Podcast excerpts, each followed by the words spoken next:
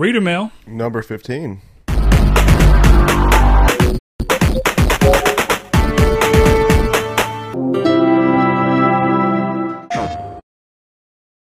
Hello and welcome everybody to Remail number 15. For those that don't know, I'm Saul Bridges and alongside me is Mr. Brett Beck.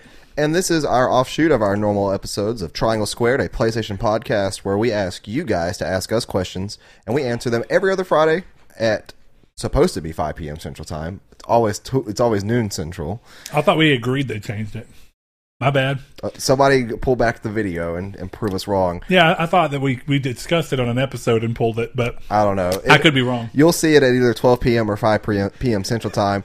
Uh, for those that don't know, we are part of Triangle Square to PlayStation podcast. You can catch those episodes every Monday at noon Central Time as well across YouTube and all of its platforms. We also have a Patreon link in the description below. If you like our channel and want to support it, head over there. You'll get stuff like this a day early. Uh, and we're working on getting other things early as well, such as actual episodes of Triangle Squared. That kind of stuff may be stuff, maybe perhaps the audio uh, version of it earlier or something. Uh, kind of that's kind of up in the air right now, depending on where I will be in the next month or so. But um, we ask you guys to ask us questions on Facebook, Twitter, and Discord. And this week it's going to be somewhat of a short episode. We only have about 15 questions total. Uh, and Considering that last week's was like a two hour long episode, yeah, and I think and- this balances it out. and we're starting just a tad late. So we are on a little bit of a time crunch here, but we're still going to get to all the questions that deserve to be answered. So, as we always do. So, a little bit of a remedy, real quick, to fix is that our good buddy uh, in person and uh, local streamer Felipe, he asked us two questions that did not get answered because. Um, we put them in a Google Keep to answer them for the very first one for last week, and we just completely forgot about it because we don't typically go into Google Keep uh, during these episodes. So we are Felipe going to answer your questions first, and then we're going to hop over to Facebook, and then we're going to hop back to Discord. But his first question is What games would just feel wrong not to play on a PlayStation controller? Main ones that get me are Devil May Cry and any old Squaresoft games like Final Fantasy VII. Playing Metal Gear on Xbox would just feel weird. Crash Bandicoot too. That's actually a really good question because he hit the nail on the head with Metal Gear Solid. yeah, I agree on that one too. I was going to ask if you ever played the uh, Xbox The collection, version. oh, it's terrible. The collection on Xbox, I don't know what it is about the controls, but the controls are wrong. Well, some of it comes down to the fact that the 360, whenever it hit around that, the 360 did not have the pressure sensitive buttons that the PlayStation had. Uh, now, Gotcha. ironically enough, PlayStation 4 doesn't have that anymore either. Yeah. That's something they've decided to go away from. So if they ever actually release that on. Um, if they ever come to release those exact same games on PlayStation 4, you're going to have a very similar problem of it feeling entirely wrong because there's no pressure sensitivity. Yeah, and he uh for for for those, he actually did list another one that I agree with, which is Devil May Cry. That that does kind of feel weird on Xbox. I played Devil May Cry 4 on Xbox as well as the original DMC collection, and it just felt off. Something about it. It wasn't necessarily the controller at fault, but I think it had to do with the button uh, sequences and the button prompts becoming unfamiliar. It's not something that you're used to seeing, so it just feels off in that sense. But um, coincidentally, he listed Final Fantasy VII, which I actually have played on the Switch a fair amount, and I don't have a problem with that on the Switch. I think that comes down to a majority of Final Fantasy games that I've played have been on Nintendo systems. Final Fantasy VI, 1, 2, 3. Uh, It was just, there was a really five, long yeah. stint from 7 to 12 10 for me. of them only being on either PlayStation or PC eventually, depending Yeah. on which game you're talking And to about. be fair, there were offshoots of Final Fantasy. There were side games like Crystal Chronicles and Absolutely, such that came out too, but no mainline games. Yeah. So it, for me, for Final Fantasy, it doesn't really feel off. well, and, and you're still talking about a Nintendo console, so it's something that feels at home for you on. Whereas Off on a Xbox, PlayStation controller, I should say. Xbox literally felt. It was. I, I can only imagine how weird it was for people who mainlined Final Fantasy on the uh, PS consoles up until the 360, and then decided for whatever reason to go with uh, 360, which plenty of people did early gen. There was so, no Final Fantasy on 360, was there? 13. Oh, it yeah, was the right. first oh, and I played 13 on, It was on yeah. It was No, the, I played it on PS3. Oh, did you? Yeah. Okay, I was surprised. that- For some reason, I thought you played that alongside Big Seth, which would have been on uh, 360. No, right? I, I watched him play it. But I never played it then. I played it when I first like moved into my first apartment. Yeah, well, that was a big deal because that was the first time that a Final Fantasy game was going to hit, and not only was it going to hit PlayStation or Xbox, which was already it was considered like a de facto PlayStation exclusive, but it was going to hit day and date. Yeah. which was going to be a really because you know one of the other games that kind of did that, but they always came to Xbox just way later uh, was the Grand Theft Auto games, and I don't know if you remember back in two thousand five or six when they were I think it was five. I think it was before the console even came out for the Xbox. They were talking about Grand Theft Auto four will be a day and date drop same day on Xbox as it was PlayStation. So that was a weird time period where you were losing a lot of de facto exclusives. And I think this question does kind of come down to that. What are games that were just because PlayStation was in such a power position throughout PS1, and then you look at the PS2, and it was a little bit different than that too, right? Some of the games they got were specifically due to how PlayStation One worked in regards to uh, how Nintendo 64 worked. Yeah. And because there was really no other big person in the gaming space at the time, as we were watching uh, Sega come early with the Dreamcast, that was considered the you know same generation, sixth gen consoles, same as the PS2 and Xbox. Uh, we saw them come early and fail quickly. Uh, so instead, you know, you see for the most part the competition was Nintendo, PlayStation, and the reason that you see some of these games become de facto exclusives to begin with all rest on the fact that the Nintendo 64 was not made for some of these games to work the way they did just due to amount of memory because you're dealing with a cartridge that has a lot less static storage on it which is Yeah. just how much you can store uh, but also the way that they render things the nintendo could render a long way but it could bear it just couldn't store that many textures so all the stuff looked bland do you remember the first time that you played ocarina of time on 64 it was amazing in a lot of ways because it was like this huge open world but if you really go back and look at it and play the 64 version now, it is the most bland looking thing It's very flat. The textures are very flat. the grass texture is a literal repeat. yeah. Yeah, and, and the glass, uh, glass, grass texture actually rotates with you. It's it's a standing like five strands of grass, and it's a Oh, completely yeah. 2D image. And if you circle it, it literally rotates around with you. Yeah, it's it was a really weird Halo. One did that too. There was a couple of games that have done it. I mean, we still saw that up into the PS3. Thankfully, we don't see that anymore. Yeah. Uh, but yeah, th- I think that was the weird time is that most of the games that we consider to be odd to play on another system, even though they technically exist there now, uh, it all came from PlayStation not only being the place to go during the PS2, but specifically the fact that the PS1 worked so vastly differently. The reason that the, the Square games came over was because they wanted huge games with a lot of different variety, and you could not get that on the on the Nintendo 64, no matter what you did. And then we saw the PS2 come, and the PS2 was just, well, we've already started this, and it's doing more of the same, and it's selling millions. Why would we worry about breaking that trend? But yeah, I think for me, going back to the heart of the question, outside of that is I, the the game that I, I had to imagine would have felt entirely weird for me would have been Kingdom Hearts. If I, because yeah, I have an Xbox and I've had one off and on throughout this generation. I can see that. Yeah, I don't know how I could have played Kingdom Hearts 3. It was it's honestly weird playing Kingdom Hearts 3 on a DS. Like whenever they How are you playing Kingdom Hearts three on a DS? Oh, sorry, Kingdom Hearts. Yeah, on a DS. Uh, when they came out with those games, it was just like a little bit of a shell shock. That might be for me too. Where it's not weird is that I played Chain of Memories when it first came out. I did too, but I think the reason it didn't affect me is it was such a different game because it's very Yeah, much like you said with the Final Fantasy side shoots. being uh that young when that came out because I think I was like 13 when that game came out, maybe 14. Um, that it kind of just ingrained in my memory that that was one of the home consoles for Kingdom Hearts, and it ended up being one the like the secondary console, which is crazy. Sure, yeah, Where the- where some of the most important games Game lie. Boy, PSP, DS, 3DS. Those are the yeah. I mean, Yeah. they, they definitely that Nintendo series had a long hold. that. On the handheld consoles. I think for me, that's probably my biggest one. Um, you know, I will definitely agree that, like you've already said, Metal Gear Solid is one of the most point outable ones because it's it's a game that literally built into the hardware or mechanically leaned into the hardware it had available to it with pressure sensitive buttons. Yeah. And because the mechanics are built around that, when you go to play, like you said, it's it's it's even hard to if you didn't know that PlayStation had pressure sensitive buttons, it's almost hard for you to even think about it because it happens like second naturally. Yeah, But the moment you go to control it doesn't have it, and you go to hit, you're like, why is this? Why is it? It's technically doing what I wanted it to do, but not the way I wanted it to do yeah, it. and I, and it's really weird with me too. I am a really picky person when it comes to stuff like really small things in games, and just the smallest kind of caveat of a game will turn me off of it. There's a weird running um, animation in Star Ocean that came out on PS4, and I was like, I couldn't play the game because of it. It was like it just it got I saw it and it bugged the hell out of me, and I just couldn't do it. On PC, I was playing through Dark Souls 3, and even though I was playing with my PlayStation 4 controller using DS4 Windows, uh, which I, of course, have done time and time again on my PlayStation, the controller felt at home.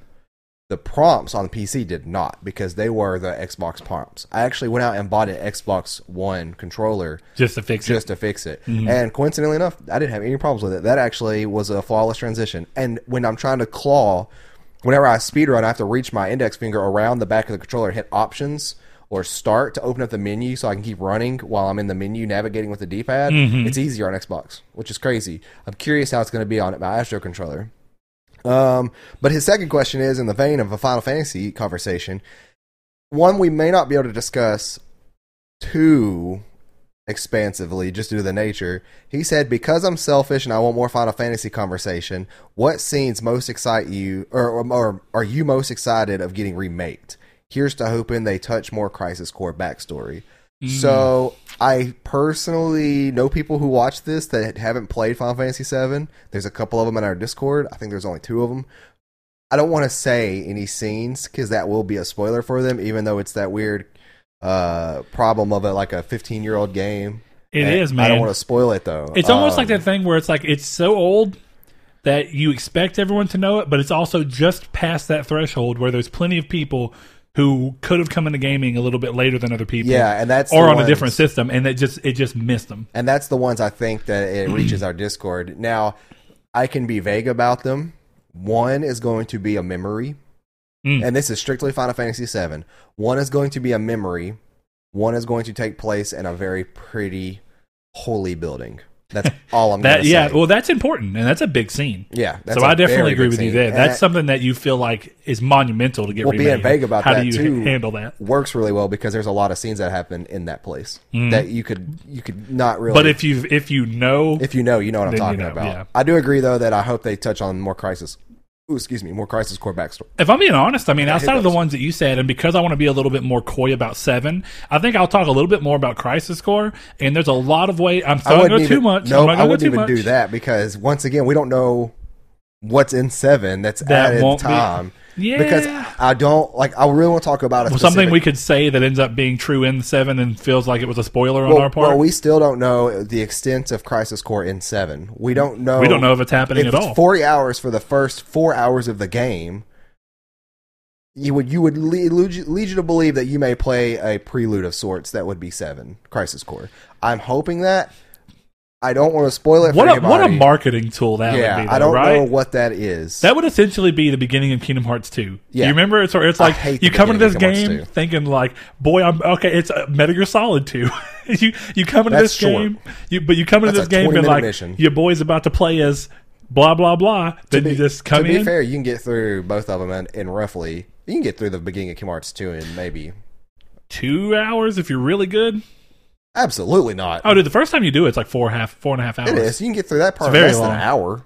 Maybe I don't know, man. If you know where to go, what do you mean? I recently played it. I don't think it was back. that quick for me. Hour and a half, maybe. There's nothing that holds you back really. If you know where to go, Well, it's not about that. It's that there are certain things you have to wait to happen because you're moving through the days. So it's just literally like bare minimum. If you know exactly where to go, it still takes some time. maybe.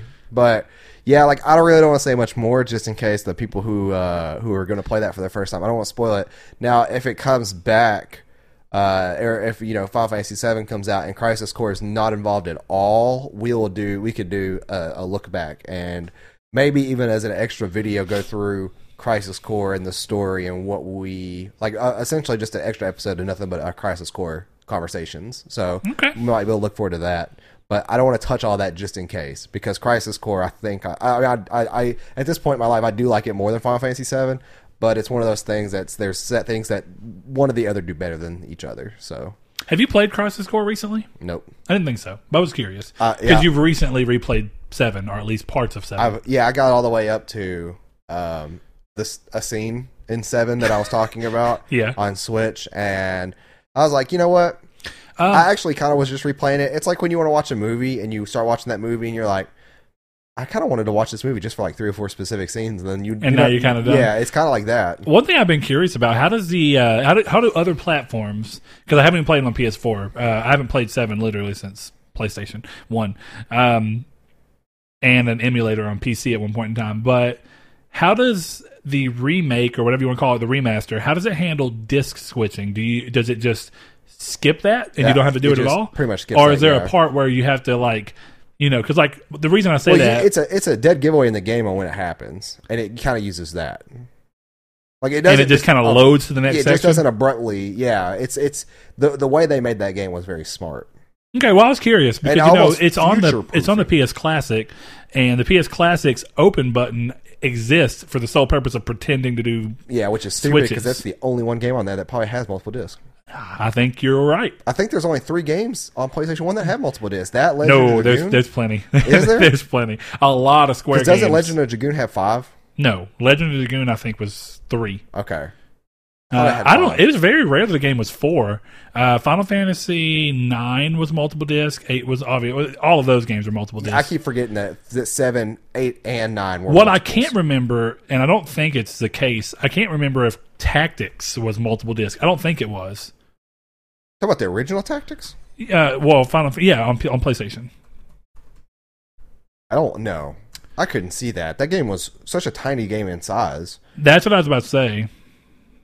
Because I think it's what 500 megabytes at most, which is technically Well, it gets hard because the, technically the PS One could hold 600 megabytes, yeah, and that's what I was gonna say. but compression then- has gotten a lot better. yeah, back then 500 megabytes was a whole different ball game. Uh, It's one disc, yeah, but it's still about 100 hours worth of gameplay. But it was it was hundred dollars. 100 hours. Worth Oh, of gameplay. okay. Uh, but no, I, I guess that makes sense too because you got to think about it. It wasn't 3D. It wasn't doing big mapping textures. It was It was kind know. of 3D, yeah, isometric 3D. I guess. But um, what I mean is like in, in the grander scheme, it was just Technically, Final Fantasy 7 Sprites. wasn't 3D like that though. well, actually, Final Fantasy Seven is really weird because it's like 2D backgrounds with 3D characters moving around. Yeah. it's pretty smart how they did it. Actually, all things it's- considered. Two 3D. Z axis is weird in that game. All right, go ahead and move on into Facebook. All right, we got Thank Facebook. you, Felipe. Sorry for the delay. Josh Drago asks, and technically in one question, he has two questions. Which fast food places don't you have in your area but wish they would bring the fast food chain to your town? I think I know the answer for you, at least one of them. If you had to say one very bad thing about California, what would it be? Please be honest. I don't know how you're going to answer the second one because it's just going to be based off of perception more so than actually physically going yeah. there. Um, where I've been California multiple times now and multiple parts of California. Um, so, uh, yeah, let's start with the first one. Fast food place that we don't have that you would like. I'm trying to really think. I'm technically going to say Five Guys is one. Ooh, Five Guys is a good one. I don't. The thing about them is, I've always been coy on calling them fast food because oh, they're definitely fast food. well. Can, mean, they, technically they that- don't have a drive-through. Some of them do. Okay, I've never been to one with a yeah, drive-through. there's one in Fort Worth that did. I think it's closed now, but it used to be like where RC lived. Um, he used to have a shopping center, and I forget the bar and grill that I went to that completely messed. up. Like, I called the bar and grill and I put the order in, and they're like, "Oh, that's at the one 16 miles away." I'm like, "What?" It- I literally clicked the one on Google Maps that was closed because I asked RC which one was closed. So. I wonder if that means that the numbers on Google Map are switched. Possibly, yeah. But I've only ever been to two Five Guys. I've been to the one Yeah, in Freeport multiple times, and I've been to one in Dallas. Dallas. Uh, Um, yeah. Five Guys is a great one. I would have imagined between you and Blaze, I hear both of you talk about Jack in the Box enough times, and I feel like y'all would want Jack in the Box. I don't like Jack in the Box. I don't talk about Jack in the Box. then I guess I'm somehow there's somebody besides Blaze that I'm uh, I'm confusing you with in that particular regard. Blaze loves Jack in the Box. Every time I've ever eaten there, it- it's been I wouldn't pay for that again. Oh. and I always eat there because Blaze wants to. It's not Five Guys that has the drive-through. It's Jersey Mike's that has the drive-through. I think that normally doesn't have a drive-through. okay. That Now, would see, be my, that's my second one though. That see that gets weird though too because technically there's a drive-through at Thirty Burger here in town. Yeah, I don't consider them fast food. I think once you add a drive-through, it's fast food because you call ahead and make an order and you go pick it up. I guess, but calling talking- ahead that's that means Chili's is fast food. Oh. You can just go. You can call ahead at Chili's Well, they don't have drive-through. and go pick it up, but they've got a side for drive for what do they call yeah, it? but you gotta get out of your car, pick Uh, up, online pickup. yeah, but I still don't consider that fast food. Fast food means that you can go order and get it within a five minute period. No, nobody's like that anymore except Wendy's. Wendy's so good. Taco Yeah. Bell. Every time I Taco go, Bell sucks surprisingly, ass. they normally are No. incredibly slow. But I've been lucky the past year. No. I don't go there very often. Taco Bell sucks ass. in My terms of breakfast speed. every Friday that I get at McDonald's, eh, I'm I'm in and out of That's McDonald's in at three McDonald's, minutes. Though. That stuff's like This is fairly quick. Um, Yeah, but my point being, that's where I stand on so Jersey food. Mike's, I think, would technically count. I've It's- never had it's Jersey Mike's. I've heard of. upscaled. Uh, upscaled. I don't want to say Subway because Subway is dirt, but it's upscaled sandwiches. And it's really good. Is that the place where you got that sandwich that, That you sent me a picture of? Yeah. yeah, that does look good. yeah, very I'm telling good. you, that's the best meatball sub I've ever had. okay, well, okay, that's What, yours. what did you think I was going to answer though? First, I in my mind, I had you answered at. Uh, Jack in the Box. Jack in the Box. Oh no, I don't like Jack. so in the I'm Box. definitely confusing you with someone else in No. that regard. But oh well. I don't like Jack in the Box at all. Let's see. If I had to say one for a while, I would have said, and even then, I don't consider it fast food. But if we're going to say that drive-through makes it fast food, uh, I would have said Steak and Shake. But we got that wish, and they did terrible. Yeah, okay. And every other Steak and Shake I've ever been to has been phenomenal, and ours has been terrible. Um, so I get. It's, it's a weird one. I don't eat a lot of fast food, and I think we have most of the fast Yeah. food that I really want. The fast food I really only ever eat is Wendy's and Chick Fil A. It's kind yeah, of rare. see, that's kinda me too. Cane's. I can't in think of a place that. Man, a lot of people like Zaxby's, but I've been to Hot Springs and had it. dude. I don't like it. I like Slim's way more. I don't And- like Slims that much. Well, Slim's makes Slim's your, only has makes one- your stomach bubble, but yeah, Slims only has one thing I really like there, and that's the chicken and waffles. they, oh, their chicken and waffles their are so chicken's good. just bland to me. I think it's good. It's just ah, that's why I need something to dip in. I don't like either sauces. Do you like Canes? I love Canes. See, I don't care for that. Their, their, Their chicken's bland to me. but their sauce is what makes it. Cane's See, but I don't like I don't like the sauce. Yeah, that's where you're slipping. See, that's this is now you understand why I like Canes and why why you can't like or you get why I don't like uh, Slims in the sense that you don't like Canes. Same exact thing. Yeah, Good guess. food. Yeah. So what? Well, hold on. What if you had Cane's sauce with Slim's chicken? That'd probably be good. You think you'd do it? I mean, honestly, if I had like Chick Fil A sauce with Slims, I'd be good. Okay, yeah, which I I can see actually that. keep like fifteen to twenty things of Chick Fil A sauce in my At all cabinet. times? Yeah, at all times. You and Blaze both. dip. Uh, here's here's a little hack for you guys. Chick Fil A sauce is normally considered a fry sauce. It's not always just considered a dipping sauce for their chicken nuggets. You could dip fries in it and stuff too. Um, when I worked, Blaze puts it on his sandwiches. you put it on your sandwiches, get a Wendy's cheeseburger and dip it in it. Okay. Yeah, it's good. I've Trust- had the I've me. had the Chick Fil A sauce once. I don't hate it. It seems like it's a buttermilk ranch base. No, But I can't like tell. it's barbecue, mustard, honey mustard, um, Is there ranch in it? mayo. No, it the consistency is way too you may be getting mayo from it because there's maybe, mayo, but it's way too watery to me. And normally, And like when- lemon? You know how ranch is kind of like normally not thick. It's a little. I'm not, I'm not trying to say watery, watery, but I mean it's it's of all the things I feel like outside of mustard, mustard might be what it is because you can get some really fine mustard that is kind of you know it's not very viscous, but it sticks like it's supposed to to your fries If you're and whatnot. ranch that's like watery, you probably should eat that ranch. I'm I'm trying. I mean, it's not watery, but it's kind of like It's not milk is not watery, but milk is obviously not as viscous as something else. Like mayonnaise based stuff is normally thick. Yeah, and I mean the Chick Fil A sauce is thick. If you like, you dip a fry in it and you hold the fry upside down with it on there, it's not going to drip off. I I had it from Blaze one time, and I mean that's kind of how I remember it. But it's been a long time. Yeah, Look, you definitely need to get it because I don't have an answer, Josh, because honestly, I prefer I, because I'm just terribly unhealthy. Basic. I prefer going to actual restaurants. That too. That's my biggest problem. Uh, I've been going to Chipotle a lot more lately because Saul reintroduced me to it, and uh, I think the good. biggest thing for me is that the first time I had it, it just wasn't that great. But I think it's because they didn't have uh, they didn't have pinto beans. All they had was black, Black beans, beans, and I don't like black beans, man. I don't like black beans either. Um, They've come back around for me, but we've got Chipotle, and I I'd consider that fast food. You get in and out of there pretty quickly. oh, dude, yeah, it's quick. Now I, I don't go. I don't even know if they have a drive-through, but I no, mean, they not have an necessary. app. They have an app you can pick an order in and just Yeah. go up there and grab it. It's su- I- it's super quick. What's your bad thing about California? Too many people. Oh man, that's a great one. I don't want to. I anybody who knows me knows that like I love going to bigger cities and stuff, but I get exhausted mentally going out with lots of people around me, and um, just like we talked about it, I think last reader mail where we went to uh, one of the malls in Dallas. That's a, essentially a big like mile long circle.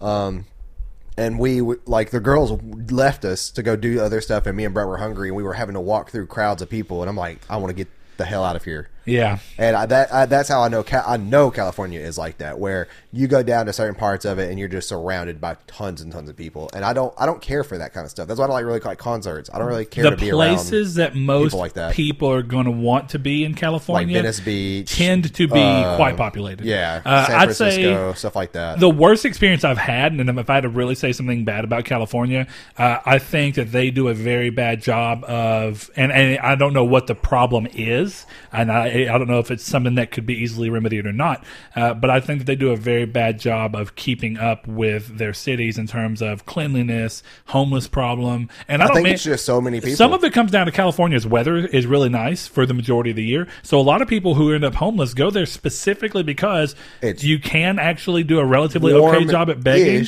it never gets too cool hot and night. cool at night. Yeah. Yeah. And it's kind of like a perfect and it doesn't rain all that much, but you have to deal with earthquakes. But if you don't own a house, then why would you care? You might have a building you're sleeping next to collapse on you. yeah, I mean it's possible, but It's like Florida. I hate Florida so much, and it's solely because of the weather. It's so humid, and the times I've spent in Florida, it's like sunny, nice out.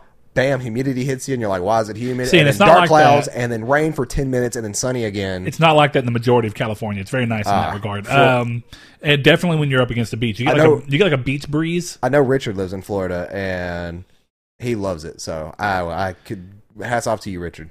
I'm, gonna- be a little bit more specific with my time specifically, and and I talked about this last reader mail, odd- oddly enough.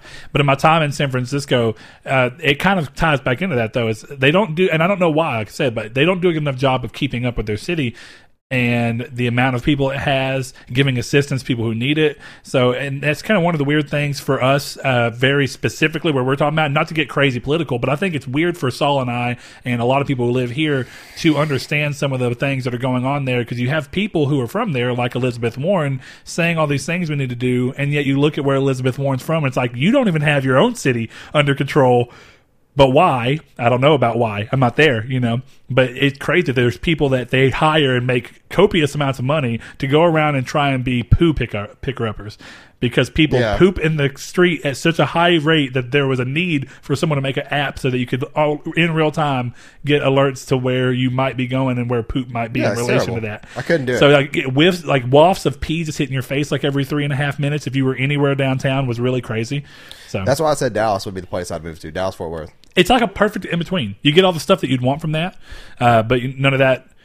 I, don't know. It's like it's not as densely populated. I should say it's got just as many people, Yeah, it's- but it's a little more spread out. Yeah. Whereas, dude, the craziest thing about San Francisco just specifically, span- it's just is crammed. it's such a small Yeah. area, so it's I couldn't breathe. oh, Uh, and the buildings are all tall and constant, multiple people living here. It's very that, different. that now that would be something like I could go to New York uh, and be fine for the most part. Very But similar New situation, is- though. Yeah, but New York is New York, and I think the general mentality of people in California can be more negative to people in New York, even though there's that New Yorker kind of like vibe that you get, like where you're like, New York would be a shell, a shell shock for us because in New York there's so many people and they just walk around and no one says like oh, excuse me or anything like that. It's just I'm walking. that's it, that's what I'm talking about. Yeah. I'm walking here. yeah, that's that's it. So, All right, Good question. Another one from Mr. Josh Shoop. He says, if you could bring back any celebrity uh, at the cost of another, Oh, no. who you bringing back and who are you sacrificing? Dude, this is a rough question because anything, anybody that you say is immediately going to be like, do you just hate that person? And there's somebody that I used to would answer for this, but I've grown up and matured a little bit. what was it?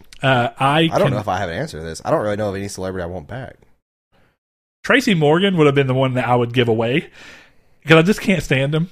But in my time of getting a little older and just realizing, I'm just like, I just don't like him, and it's literally nothing that I. From the moment my f- eyes hit his face, he didn't even say a word. I was just like, I don't like this guy. And then the moment he said something, it was just like it clicked that much harder. I was like, yeah. I don't see why. Tracy Morgan's hilarious. dude, I think he he is not funny to me in the slightest. If he comes on a show at all, I just I turn it off because I don't like it so anymore. you don't like that one show that's uh, Thirty Rock, hate it. Yeah, I was gonna say because Can't stand it. Man, Tracy Morgan's hilarious, uh, And it sucks because otherwise, I don't mind Tina Fey. She's a little hit or miss with me. And then Alec Baldwin, And then or Alex- Alex, or yeah. Alex Baldwin, whoever Alec is. Baldwin, but Okay. yeah, he's funny. You know, so but I don't know. I really don't think I have an answer for this because I don't really think I wouldn't want to be revived if I died. I have a cheat answer. Here's the thing: you would assume that the celebrity that you'd be bringing back to life, you would probably most. I think most people would land on a celebrity who probably died very young. And Oh well, I was gonna say Carrie Fisher if I said anybody. really, Yeah, I think most people's minds would go towards someone where they feel like they didn't get to live as long and productive as a life as they could have. like? Whereas somebody like Carrie Fisher obviously did a ton in her career. Um, so I think you know common answers you'd see in a situation like this would be like Jimi Hendrix, and a lot of them be musicians because they died like fifty four when he died? No, Jimi Hendrix is in like his late twenties. Was he really? Yes, Who he's am I thinking asphyxiated. about then? I don't know. Well, Kurt Freddie Mercury, Cobain is maybe. another one that I'm thinking of. Freddie Mercury was, I think, in his late 30s or 40s when he died. Really, I thought he was like 50. I don't think so. I could be wrong, but I don't think so. Uh, but my point being, there's a lot of musicians that I think a lot of people would pull because, and here recently you have people like X Tentacion, who I don't really have any kind of connection with. He was Lil 45. Peep, stuff like that. So when you see people doing all that, it's like I think most people would want to bring back someone who they feel like their their life was ended far too shortly before they really had a chance to do anything with their life. Um, so my, my thing with that would be, and it's gonna sound terrible, but are people who've been around for a long time and who kind of just live in their life that that's like, you know what, they've lived a long, full life and they're just kind of waiting for death now. Those kind of celebrities, and don't wrong, I love them to death, but celebrities like Mel Blanc uh, and uh, Betty White, as crazy as that sounds, but Betty White's done everything she's going to do in her career, and she's very old. So if we kind of were just like, you know what, Betty, take one for the team. We love you. We got a ton of work to remember you by. Isn't Betty White literally older than baked bread or whatever it is? I think that there's like yes, like sliced bread or whatever Sliced it bread. I think and that's really true. she's she's 97. and sliced bread's only like 94 years old or something. Let's let's look it up. Older than sliced sure. bread. let's see. Sliced bread was introduced in 1928. My grandpa was older than sliced bread. Yeah. crazy. Yeah, but yeah, so sorry, Josh. I don't think I have an answer for this. who? If I had to, so let's. I, I would say probably Freddie Mercury if I had to. That's what I was gonna say. Take away the the sacrificing part. I'm just gonna say that for me, I would do it in a way that was like somebody who's old, who's lived their whole life, who's close to death anyway, to bring back someone who got taken really early. I would say Freddie Mercury or Kurt Cobain. And if you if you had, Freddie Mercury, I feel like he lived a long. Uh, he he lived about half. You know what I mean? yeah, but It's like he lived to be close to fifty. I'm thinking of somebody in their like 20s. Kurt. Cobain, if you you, know what I mean? are even a slight fan of Nirvana, I highly recommend you read his journal. Um, that sounds really creepy, but like they published his actual journal that is like scanned pages of his handwriting, and it's it's really good of a read. Like you're pretty much going through his life, and I'm sure anybody who died wouldn't want somebody to do that of them. But it's one of those things that's like you kind of understand the person he was because of that. It's really sad, but it's really good. Yeah, you know a lot of stuff like that because you know the people I think about the most. It's really hard to think about somebody who's really young that I just had a big fondness for because I think it's hard to build such a fondness for somebody that you don't have years and years and years of their work. You know, it's like I think a lot of people's minds going to spring to people like Robin Williams, who was obviously somebody who had a lot of comedic value left in him. Twenty seven. Um, he was twenty seven. Okay, yeah, I thought he was 24. Was it? Maybe it was. I was Dave- thinking Dave late Grohl was 20s. 24 or something. and, and was younger Because I'm them. pulling that information from somewhere. Um. Uh, but yeah. Um. I, I honestly would probably say one of those two people, even though those are musicians and not celebrities. I don't know if that really counts. Technically, they were celebrities, but I don't know if he's going for like actors and actresses. If that's Yeah. the case, Carrie Fisher. Spring Break, uh, Heath Ledger. Bam, bam. Bang, bang. Skeet, skeet. Um, I feel like that's a pretty good one, actually. I mean, if I'm being honest. I'm trying to think of people who, I mean, part of me wants to say Chester Bennington because he was in his 40s when he died, but, you know, I mean, he did a lot too with his life, and you kind of just got to go. Dave Hey, Grohl was 25, so that, that's probably who it was then. okay. I was probably reading an interview or watching an interview with uh, Dave Grohl. I could see Uh, that. He was on Howard Stern and played guitar on Howard Stern and talked about it too. It was pretty interesting. It's old. It's back when uh, like Learn to Fly and stuff came out in the late '90s, Oh, yeah. uh, early 2000s. Early 2000s. Yeah. Yeah, yeah, yeah. Oh no, that album did come out '99. Good Lord, I don't remember. Pretty sure. Heath uh, Ledger seems like a pretty good one. He was he was rather young and a promising actor when he was you know when that happened. It would have been really interesting to see what was happening with his career in post Dark Knight. You know what I mean? yeah, and I'm kind of curious as to where that would go to. E- even though, um, yeah, it did come out. There's nothing left to lose in 1999. There you go. Look I at knew it was 90s. It's crazy. Saul, you're a big Foo Fighters fan, huh? FFF. I do like FFF. Oh, I do like some of their most of their work, like their older stuff. Monkey Wrench, Learn to Fly. Yeah, Monkey Wrench is a great song. Um, All My Life is a great song. when they started doing stuff like the pretend, the Pretenders, They started to lose me. Yeah, they started, to lose me, there. pretty heavily. All right, Matt Hunt's got a question. He's What's one of our patrons. He says, Thank you, my man. creamy peanut butter or crunchy? Didn't we answer this last week? No, not last week. I, it's been weeks, weeks, maybe even months since we've answered this. Okay, well, I'll give you the same answer because I, I know it's the same answer for me. Creamy. Creamy if you are going on flavor, crunchy if you are broken, you need something filling. Get more, Okay, you get more peanuts, more protein. Fair enough. Fair enough. All right. Uh, moving up, we have Derek Porter, another one of our uh, patrons. He asked, most games, uh, most gamers are familiar with the large game developer, i.e., EA, Rockstar, Bethesda, etc. Are there any little or unknown developers who deserve more recognition? The the guys who created Death's Gambit, Oh yeah, um, White Rabbit Studios. White Rabbit, yeah, they, uh, Um, they originally uh, were with Adult Swim too. Yeah, Adult Swim Games is the people who uh, publish the game. Yep. Uh, yeah, that's just two people using Game Maker. Yeah, which is a, pro- a program I actually have a, quite a bit of experience with from back when I was doing games. It's a lot different now, but I understand a lot of it. And I There's been a lot of great games made on that. You know what yeah. I mean? Did that game come out this year? No, was it Death Gambit was last year. Okay, I'm Yeah, it was- surprised I didn't make it into any. I think I, I think I remember talking It's gotten about it with substantial updates this year. The problem I with could last year never that we beat it had, because of the crashing. Didn't That- it crash on my speedrunner, or did I just die that day we streamed it? you died. Are you sure? Yeah, positive. Okay, because I remember when you get down to the chasm and you turn left and you go left, it gets you hit a wall that like literally will will crash my. Well, you know the out. one boss I had issues with, like the skeleton dude. Yeah, and is every time I'd start the boss fight, it'd crash. But but I got to give the developers a lot of credit too. They've been constantly two updating it. people. They've been constantly updating. But I, I tweeted and I just said, "Hey, this is an issue I keep having. What's going on?" And both of the people who made the game replied and told me what I could try. And one of the things they mentioned worked. well, not only that, it took it off Boost Mode, I'm sure, right? I think it was that. Yeah. Yeah, I think I remember seeing that on Twitter. Um, not only that, but they still to this day, creators of that game still post trivia on their Twitter. Yep. that I'll see every now and then. They just says- updated it with a uh, new uh, start screen too. Really, I want to want to go back and like maybe that'll be the next game I do because I'm I'm doing a level one Dark Souls three playthrough. I'm Mm-hmm. at literally the last boss and kicking my ass. I'm going to give a shout out to Team Cherry, uh, which is Yeah, the Team team Cherry, Hollow behind Knight. Hollow Knight. I think there's been a lot of great games that have been coming from smaller studios. I mean, I, I really want to give this to very small studios, just a few people working on a game, and Team Cherry is a very, very small group of people. Uh, I also want to give a shout out. This is somebody that a lot of people know by this point, but I think it's still important to give them a shout out, which we do all the time. Uh, I think No Man's Sky developer Hello Games deserves a lot of credit for what they've done and turning around public opinion on them and giving carving out a little niche in the game development They're community. not really small though. I wouldn't think. Oh, dude, yeah, they're, they're like 17 people. right, but I'm talking about like And they were smaller when they started. because they were they were pretty much partnered with Sony for No Man's Sky. Well, if I'm not mistaken, I think Sean Murray used to work for, if I, I want to say it was Criterion. What? I never heard that. Yeah, if I'm not mistaken, he was a lead programmer at Criterion. Let me see. Interesting. Uh, let's see. A lead programmer too at that. hmm Did, now, what was his title at, at No Man Games? I mean, No Man. No Man Sky, Hello Games. He's the managing Hello director. Game. He's the Okay. founder and managing director. I'm on his page right now. Uh, let's It's crazy how did he didn't do any real. Yes. Okay. In 2001, Murray began working as a lead programmer for Criterion Games, Wow. And he worked on the Burnout series specifically. Yeah, I'll say for those that don't know, Criterion is is the has the uh, And you know what? That kind of makes games. sense. Do you remember Burnout Paradise? I wonder if he worked on that game. No, that game is great. Yucky. Uh, but the reason I even bring that up is that Burnout Paradise was one of the first games to have an interconnected online world for Well- racing games.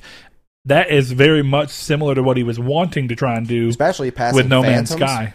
Of people who are playing, Mhm. even though technically Forza was out before that game was, and Forza did that. Well, Forza had Ghosts. Those were just time trials. Those have been in games for a long Forza, Forza, you could see your friends racing beside you time. Uh, Forza on the original Xbox. on the original Xbox.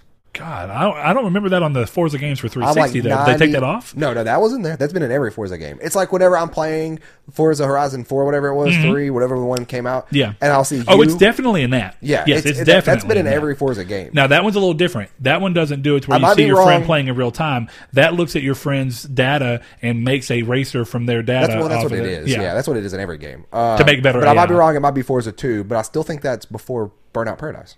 Because Burnout Paradise was 08. I think Forza 2 was 06. Forza One was 05, if I'm not mistaken. Oh, yeah, then I might be wrong. Or 07. Let's see. Forza Sophomore year of high school. Is Forza Two was in 07. Okay. So, yeah. still before. The, I think Forza has always been on a um, two year schedule, always. Uh, yeah, for the most part. Because it was. And then they introduced, yeah, because Forza Three was in, not Horizon buttholes. Oh well. Well, let's move on through. I think we have two more Facebook questions. Uh, if I'm not mistaken, He said yes. five, and I think I've counted three. And I like these because I don't know. I don't have any idea. I see the Discord ones from time to time because of Discord being. On Oh, we got phone. one more because we've done four. Oh, okay. Uh, and that comes courtesy of Mister. Where's it at? I just saw it a second ago. I skipped by it somehow. All right, we go. Michael Scott Potter Schneider. If you didn't want your whole name, I'm sorry. Is that is that your real name? I don't know. I guess that's not a smart question to ask. You read his whole name like a dummy. uh, why isn't there a Zelda game made by From Software yet? It is. It's called Breath of the Wild.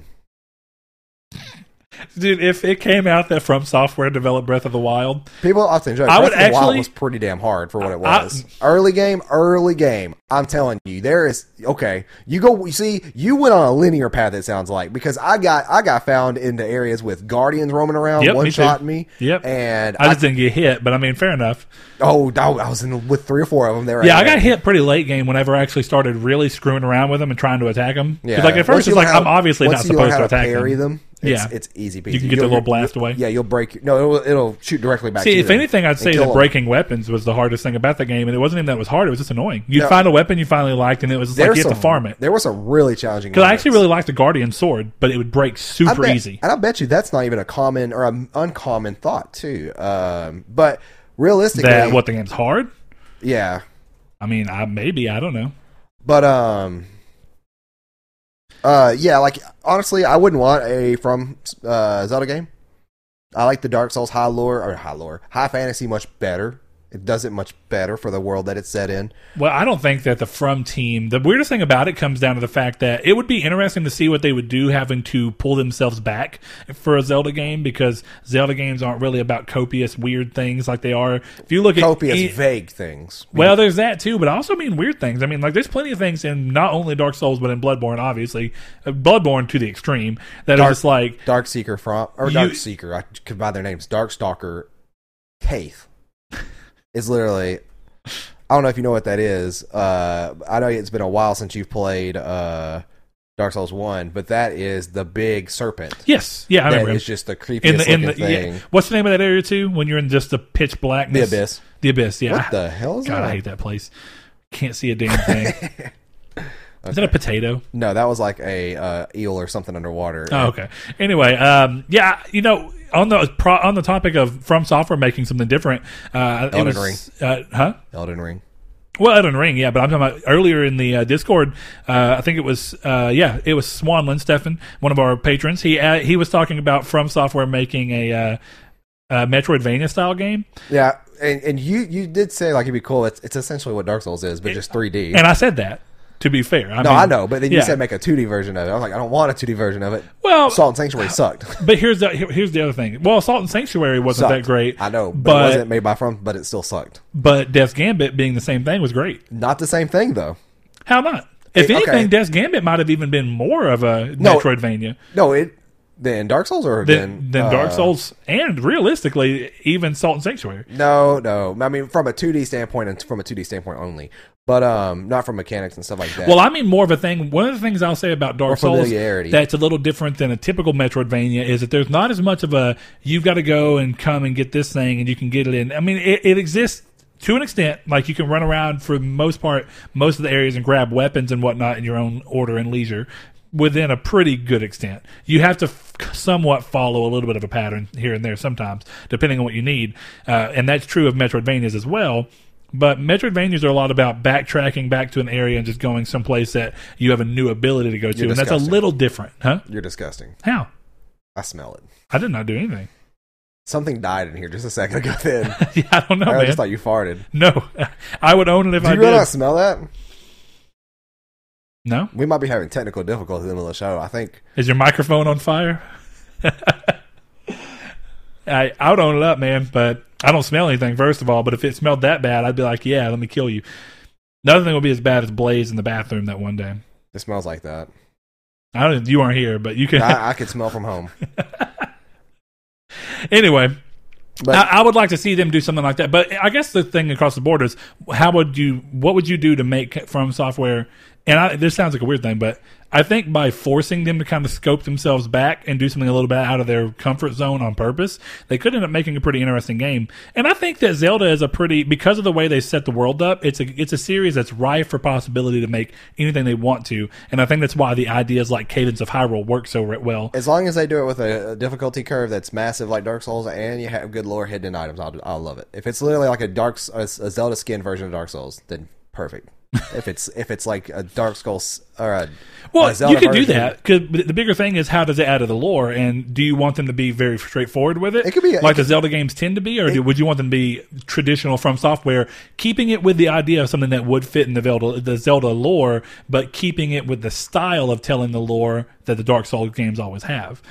Is that kind of what you'd Yeah, want? that's that's I wouldn't know where it fit in the timeline or anything, or like where it could fit. It could be an offshoot, or it, I mean, it kind of fit anywhere, considering that Breath of the Wild currently has no place in the Hyrule Historia. it does. It's, No, no, the, the developers have specifically said They they they yeah. that it's got nowhere. Now, Breath of the Wild 2 is apparently going in to work towards putting it somewhere. It's uh, yeah. The Breath of the Wild two is apparently putting it in the timeline with uh, Twilight Princess, which I believe is the adult timeline. Yeah, we'll see. I mean, uh, Because the Ganon in, in the Ganon in that cavern is the exact same Ganon from Twilight Princess. yeah, that's what it looks like at least. Yeah, So yeah. Anyway, good question. Yep. Thanks, and sir. No, uh, like I said, no questions on Twitter, but I do want to give a shout out to Sean One Neo because he did thank us for answering his questions. And uh, no problem, buddy. Thank you for being a patron and uh, enjoying our show. We're gonna move over. excuse me. We're gonna move over to um, Discord where we only have about I think ten questions, something like that. But we start off with our good buddy Oathkeeper Kiki. He is also a patron, and he says, "Which game series do you like more, Devil May Cry, Bayonetta, or Nier, and why?" I thought we answered that one at the end of the last one. Did we? No, we Yeah. answered Switch Lite. Did we answer that one? Yeah, I'm fairly positive. Well, let, let us know if we answered. Well, hold on, I'll tell you. Yeah, we definitely did because it was part of the cutoff. Yeah, we should have. Okay. If we didn't, we, can say it again. Look, if we have to keep, which one do I like more? Nier Automata. They're Devil all. May Cry because I never played the first Nier. the reason I say that And he said series. Ah, but yeah, but Nier Automata is technically a series, but I Yeah, guess. it's two games. It's and a then do you series. do you include Drakengard in with that? Because yeah, then I it's part of the definitely same universe. Then so I sure. Yeah, I so I I'd never- say yeah, Nier Nier and Drakengard series. But I think the reason we answered it is I remember bringing up the fact that it's all platinum games, and that's why it's an interesting question. It is. Um, So if, got- hey, if I we never did, played Bayonetta, though. there you go. You have another you have another answer. I, I saw you still need to play Nier one. And I, I genuinely, I, I constantly hope for a remake to come, or even a remaster, because I even think it's 30 worth frames per playing second the is 60 original. frames per second on PS3? It is thirty. Okay. It because it was made by it Cavia. It is not Yeah. made by a developer. The only Nier game or Guard series game to ever be 60 frames per second was Automata, and that's just because of who it was made by. Smart E- decision. Even then, I don't think it was stable at 60 frames per second. I think it was like 45. But I don't know. It didn't feel rough to me at all. it felt rough to me my very first time playing through. I did notice The only it on time I had the only time I ever had a frame So drop was at the end when you're switching between, and that's just because it's doing a lot, and it I don't wasn't think even I massive. ever had a noticeable frame rate drop except um Actually, you know what? No, I don't think I did. If I did, it was during the uh, desert boss. That bot. That oh yeah, the orb. Yeah, yeah, yeah. I got you. Okay. Why don't uh, you read his record? I'm gonna check out my battery over there to make sure it's not burning. Oh, on your oh god, yeah, I didn't think about that. Your battery bank. All right, Kiki's next question, and he is one of our patrons. In case we didn't get that out, Salt's over there shaking the camera. Uh, I'm nowhere near the camera. oh, if, it's just where the floor is, right there. Even though this is concrete, clapping the earth. so, Take Two, Rockstar's father company, wants them to make games with less content so they can shell them out faster. Do you guys think they should, or should they continue to deliver on big, detailed games? Big detailed games. No brainer about that one. I will say this. I think that there's a lot of stuff that's in, and don't get wrong, I really did enjoy the game.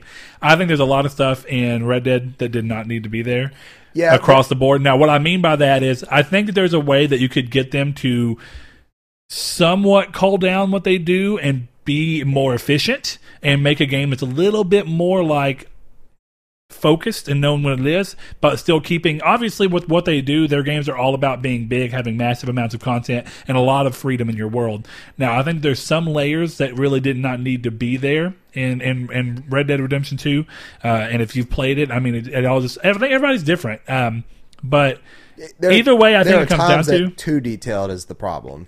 And I think too detailed for for not the betterment of the game. I honestly think, You in know what I terms mean? of my preferences, the details in Grand Theft Auto Five were better. It was still massively detailed, but it wasn't sloggingly detailed.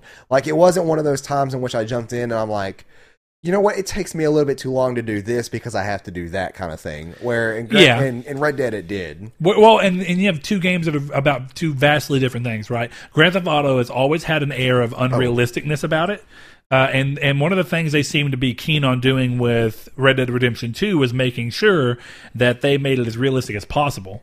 And that was very different from what you expect from a Rockstar game. Even Red Dead 1, it was like they would give you some leniency here and there to make the game fun from a game aspect.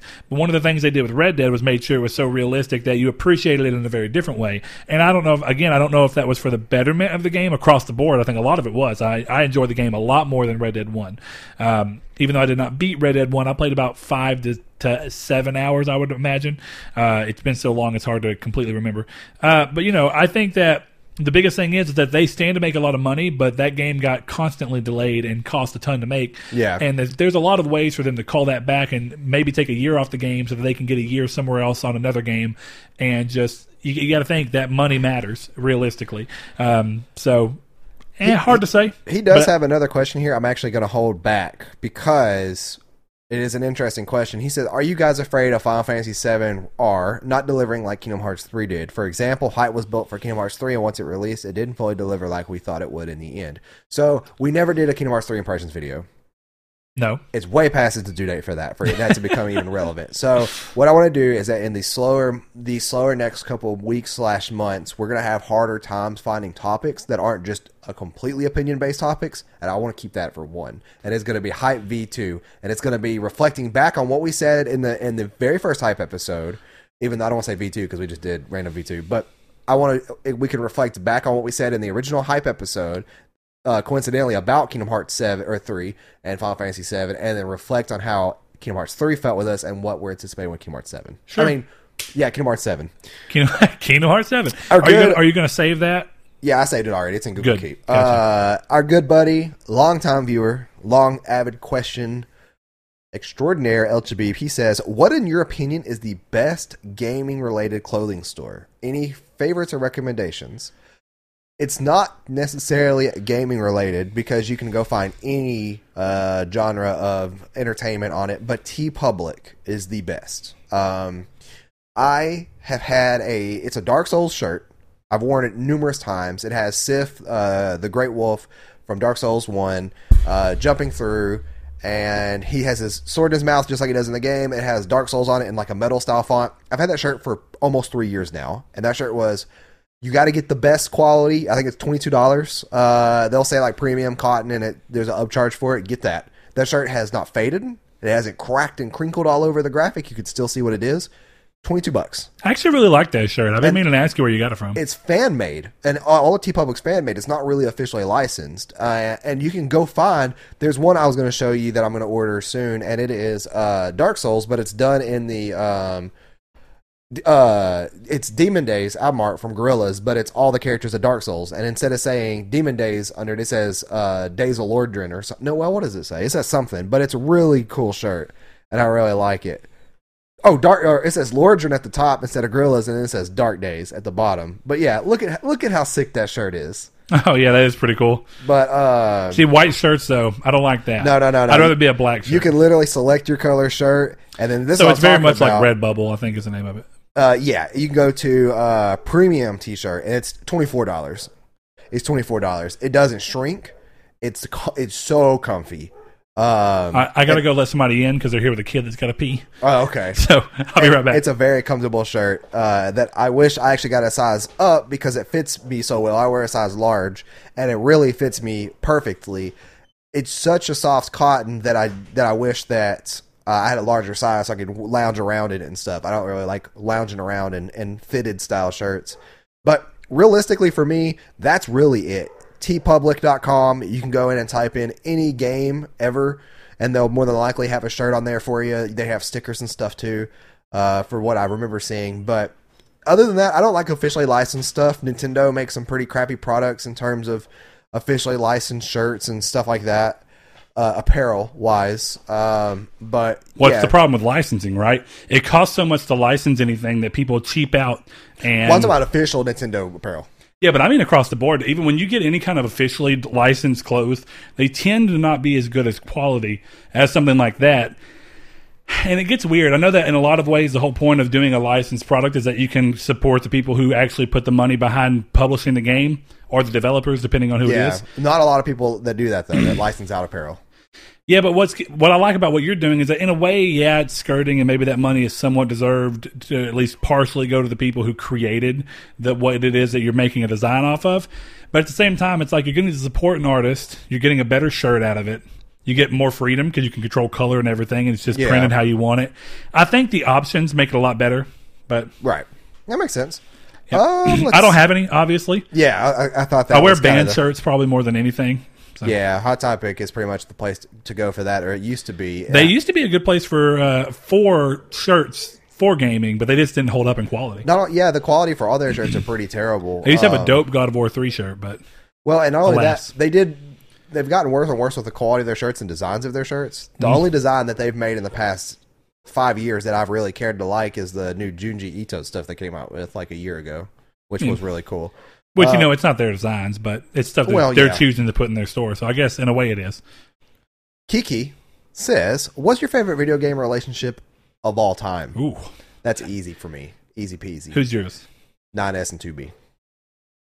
You know what? It's That's that's a that's a pretty good one. It's a very tragic relationship. But what gets weird about that is, and, and it's actually part of why I like it so much. I'm not going to go too much into it in case you haven't played Nier um, Automata specifically.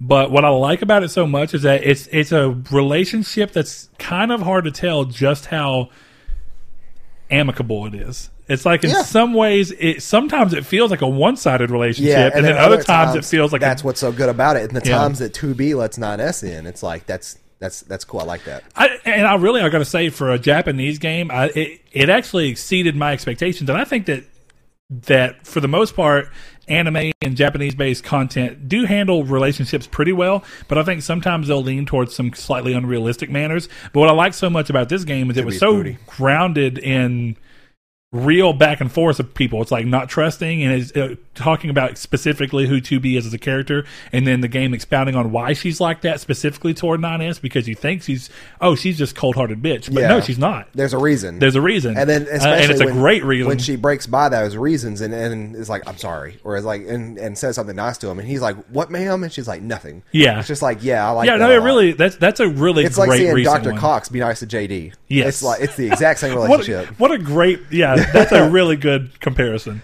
But uh, man yeah, that's a great it one. for me. Honestly I kind of want to steal that one but I'm not going to. I mean you can steal it's, it's to it's- you. it's what's fine. your favorite? I'm I mean, I'm gonna say throw you- cliche ass one like Joel and Ellie so go ahead. Huh? What? No not Joel and Ellie even though that is a good one. Uh, that's and see the, the word relationship is pretty weird right? I'm, It's I'm like, using is I'm it a father daughter no, is, it, is it what? That, I'm that gets to using be a weird any thing. form of a relationship between two people yeah I mean that's and technically I mean that's what a relationship tre- technically is friendship, friendship, relate like a romantic relationship, a uh, father daughter bond. then I'm gonna go- Father I'm gonna go in a slightly weird- Kratos and Atreus. I'm gonna go in a slightly weird way, but it's gonna be another Japanese game that does it weirdly well, and it's gonna be Sora and Riku. And there's a really good reason for yeah, that. Yeah, that's actually kind of good. I like I've said multiple Deep times. dive. One of the great things about Kingdom Hearts to me is that when I played it at such a young age, and I have a father who definitely at the time was very much manly man, all these weird expectations, and it was kind of nice to have somebody who's kind of like that. And my parents were divorced by the time I was playing this anyway, but you know, it's like when I'm at my dad's house, it's all about. I felt like he had an expectation of what I was supposed to be, and I didn't always agree with what he wanted me to be. Yeah. Uh, and in some ways, he didn't push too hard. Like he didn't care if I played sports, but he still had some expectations, or at least I had the feeling that he had expectations of what I should be as a man. Uh, and coming up, you know, a lot of people that I know, definitely in the South, have really weird times being close friends with people to the point where I, I see this across the board. Both of my parents don't really understand friendships that I've had to the point where like there's been multiple situations where my mom's been like, "Does Blaze love you? Do you love Blaze?" And, and like specifically asking like, "Are you gay?" and just not coming out with it. I'm like, "Mom, I just don't know how to describe this to you." That's I a have sad life to not I- have a friend like that. it's like I have. That's why I even told my mom. I was like, you know how sad it is to me that you don't have a friend that you feel like you love through everything. Yeah. No, and take every bit of that. It's, it's just a it's a platonic love, but you love them and you want to see everything Kinda go well with them. You like seeing them, all that stuff. But you know, it's like and. Growing up, one of the great things about Kingdom Hearts is it kind of was the thing that I got to see as a kid that exposed me to the fact that those types of relationships should be normal. Why you got like a 1950s dress hanging out that closet? Uh, because I opened the closet earlier That's in a creepy. hurry. That's real creepy. It's a ghost. Okay. Yeah, they used to be Grandpa's closet. So I mean, Yeah. Is that is that actually a dress? yes, it is. That's very creepy. Yeah, I think like- it was my aunt Allison's wedding dress. That's like something you see in the like The Conjuring. Bam, bam, I see of bam. Yeah, because it's like a, what an arm in a corner. Yeah. It's like a it's like a, a ghost sticking its arm out of the closet. Uh, but yeah, Kingdom Hearts is definitely there. Taught me how to be uh, a good friend. I would say. Which is coincidentally what the whole series is about. Kiki says, if Final Fantasy VIII gets a physical release, would you guys want a Final Fantasy VII art demo included with it? Since they did that with Type-0, having a, uh, the 15 episode Duscae, Duscae included with the game. Sure. We could uh, release another terrible Final Fantasy game with a demo of a potential good one. you know what, Saul? One of these days, you're gonna get over the fact that Someone's Final gonna Fantasy stab me. VIII is a great game. Somebody's going to stab me for talking so much crap about Here- Final here's what I'll Fantasy say. VIII. Actually, I don't hate Final Fantasy VIII. bare it's a running minimum, joke Final at this Fantasy time. VIII is at least a good game. It is. It is. I'm just. It's a running joke at this time. I got to shit all over it. Anytime I know it you comes do. up. And Squall. I- Just how you, I know that you've got to love all over the Surge because it's your favorite game in the world. I hate the Surge. These are yeah, the there's- there's- these are inside jokes. Sean, Yes, though to answer the question, I do want that because I think it's a great tactic. Honestly, I was really surprised. Definitely. Honestly, I was surprised that considering we learned so much about Final Fantasy VII Remake when we did, I'm really surprised they didn't include something about it in Kingdom Hearts 3. But I guess that just goes to show how much they wanted it to be just Kingdom Hearts. It might have been because they wanted to see how Kingdom Hearts sold without there being any kind of an outside thing. The thing about Type Zero, including Final Fantasy 15, and it only served to help its sales. It was a niche game getting remade in the West when it, or getting remastered in the West where it never came out. It was kind of like, well, this will at least get it in people's hands and justify that- the cost of the remaster. that's one of the perfect examples of Engage like interest. a game that works the best on a handheld and it doesn't get ported to the handheld properly. yeah, it's like, why didn't that make it to the Vita? It Yeah. would have made it would have made way more sense just not- bring it to the West on the Vita. That's like remastering uh, uh, Final Fantasy Tactics Advance on. Well, no, that doesn't work because the Switch can be both. But like on the Wii U, no, because then technically it could still kind of work. Um, but yeah, it's like remastering something like that. It's like you you mastered a handheld game to the console, but then there's a handheld here that you could also remaster it to, and you didn't. It's stupid. It's a waste of time. We Yep. have two more questions. Or wait, yeah, two more questions. Our good buddy Josh Hoopy says, and this is going to be slightly condensed. I don't know if he wants me to read all this out loud just due to the name of the, the names and stuff. We've got more than that. Do we? Through to the 26th. No, Discord goes one week back. Hmm, Yeah, through to the 26th. No, one week back. This is the thirty first. One week back. This episode releases on Friday, so. One week back from the day of recording. The Nope. Monday. Nope. Yes, Discord's always done that. Nope. But okay. Discord's always done that. It doesn't that. matter, but it, I'm I'm telling you that's what it is because I switched to what I'm asking. The last time I asked was on the 26th on Facebook for Reader Mail 14. So I always do it. You're just broken and don't know what you're doing. But I that's guess okay. so. Come on, keep going. Anyways, uh, Josh says Liam and I grew up in a home that was fairly religious, and we were not allowed to listen to music that we wanted to. And then he put in parentheses, we did anyways.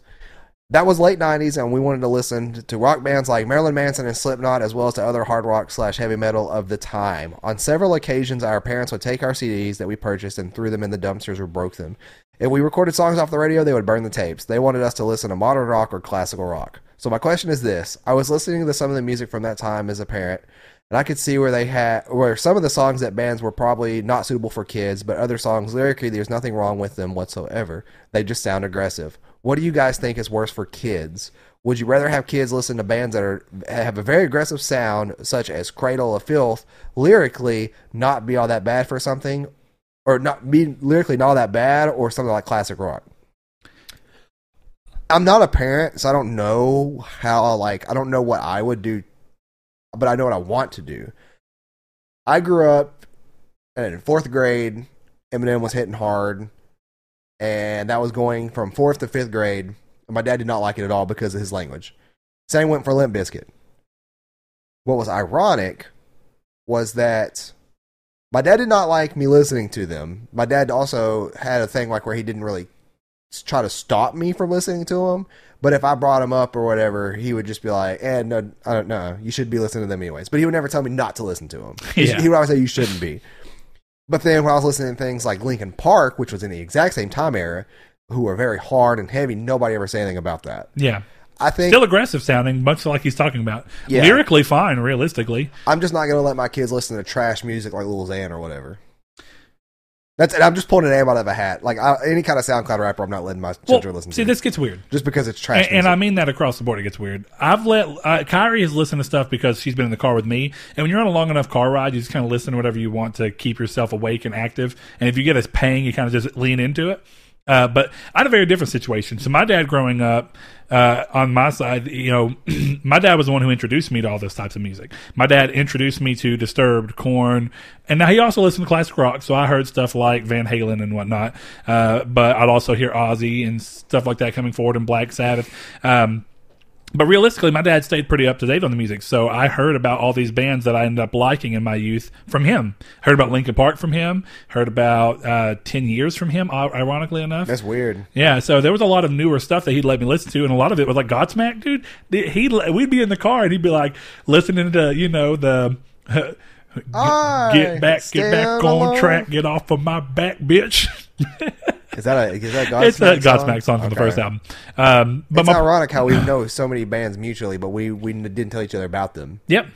Uh, so anyway, you know, we listened to all that stuff, and so that was where my thing came from. It, but my mom, on the other hand, like I said, my parents were divorced. My mom didn't really care until it became a point where she was worried of how it was going to reflect on her towards other people's vision of her, and it was honestly like she didn't give a damn what I listened to if I would just not But it show made it. her look bad, but if I like showed it. then it was like she had issues. So I, I would dress like an, I would dress like a metalhead emo kid. And listen to Switchfoot. Uh, no, I, I would do all that stuff. I'd listen to Slipknot, everything at school, dress around, walk around town, go to the mall, dress as I always was. The moment it came time to go to church, she was like, "Take that uh, armband off that has You Slipknot never wore on it." Tripps. Uh, one time, and they were very uncomfortable. Really? I always thought they were very comfortable. No, I didn't care for them, partially because of how much it, they were weighty because they had chains everywhere, I guess that's. and it's like they're uncomfortable when you're trying to sit down and stuff. They get caught on stuff. I hated it. I feel like tins for legs. It looks like. Yeah, and uh, I just didn't care for that. It's more like I didn't care for JNCO jeans. You know, it's not for me. Yeah, JNCO Um, jeans. I had one pair and I didn't like them. But anyway, you know, and, and going back to the answer to the question though, thankfully I didn't have to go through what y'all went through. It just wasn't it wasn't like that. For the most part, I could do what I wanted to. Uh, now, of course, as a rebellious teen, I did some dumb stuff. Like I, there was a I bought a Trivium shirt from their Shogun album that was in 08, so I was in um, ninth grade, and I had a shirt that said "Dear God, the fucking ship is sinking," and my mom just was like, "You're not wearing that in public at all," and tried taking it from me. So instead of course being a smart ass kid, I was like, well, you can take my shirt away from me, but you can't keep me from writing it on my arm. And I just write, dear God, the fucking ship is sinking on my arm. To prove a point. Now, in retrospect, as a teenager, away. stupid. Yeah. Well, no, she can't because the moment I'm out at school or in public, I go, hey, can I borrow your Sharpie? I could, and my point to her was Yeah. that if you don't want me to do it, there's better ways to go about it than just telling me no. You can talk to me about why you don't want me doing it, why you think I should wait, and then I can wear stuff like that when I become of the age for me to make that decision on my own. Then we can have a conversation. But that's not the way she went about it. It was, I am the dictator. You're not wearing it because I said so. Take it off. Give it here. And I was like, bitch, I paid for this because I'm young. I didn't call her a bitch, but in my head, I'm sure you but, did. But still, I was like, you know, I paid for this shirt. I don't really think it's fair for you to take something away that I spent my own money on That's true. and went yeah. through that time period. Yeah, like Um, I don't think that any, anytime I'm if I ever become a parent, then I would never ever if my son had like a or a daughter had a, a job, I would never take something they bought away from. Oh them. yeah, and my mom would try and do that a, a lot. no, And they, I just they like- worked hard for their money. They can buy what they want. You know, as Yeah, long as it's that's not, what I say. As long as it's not like a choker that says "daddy" on it, I'm like, no, you can. I'm not going to take it away from you, but you not wear it till you're 18.